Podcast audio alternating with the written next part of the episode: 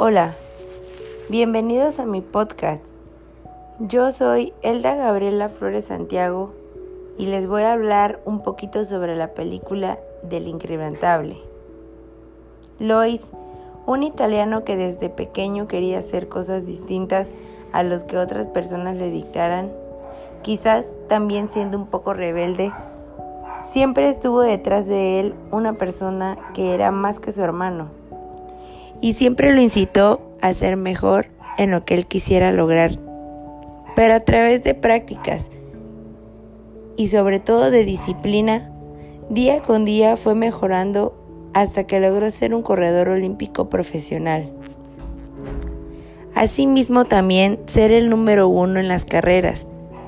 A través de los años, Lois se convirtió en un bombardero de la Segunda Guerra Mundial y a pesar de no haber tenido el éxito que ellos pensaban, nunca perdieron la fe y volvieron a reintentarlo, pero esta vez la suerte no corrió a favor de ellos.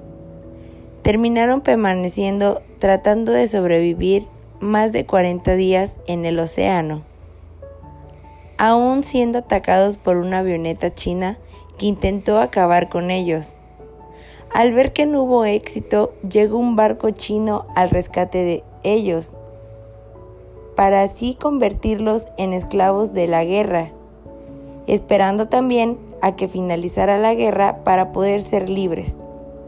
Pero lo más importante es que él jamás perdió la fe hacia Dios y que a pesar de todos los obstáculos que se le presentaban, él nunca se rindió a traicionar su patria y sobre todo a perder la fe tan grande que tenía. Porque así, al final de todo, él sí cumplió con su promesa que había hecho, que si sobrevivía iba a dedicarle todos los días a Dios. Y así sucedió. Después de tanto sufrimiento en el campamento chino, él no tomó venganza hacia nadie, ni siquiera a quien lo había lastimado tanto como el sargento Watanabe, que fue el que se encargó dentro del campamento de hacerlo sufrir.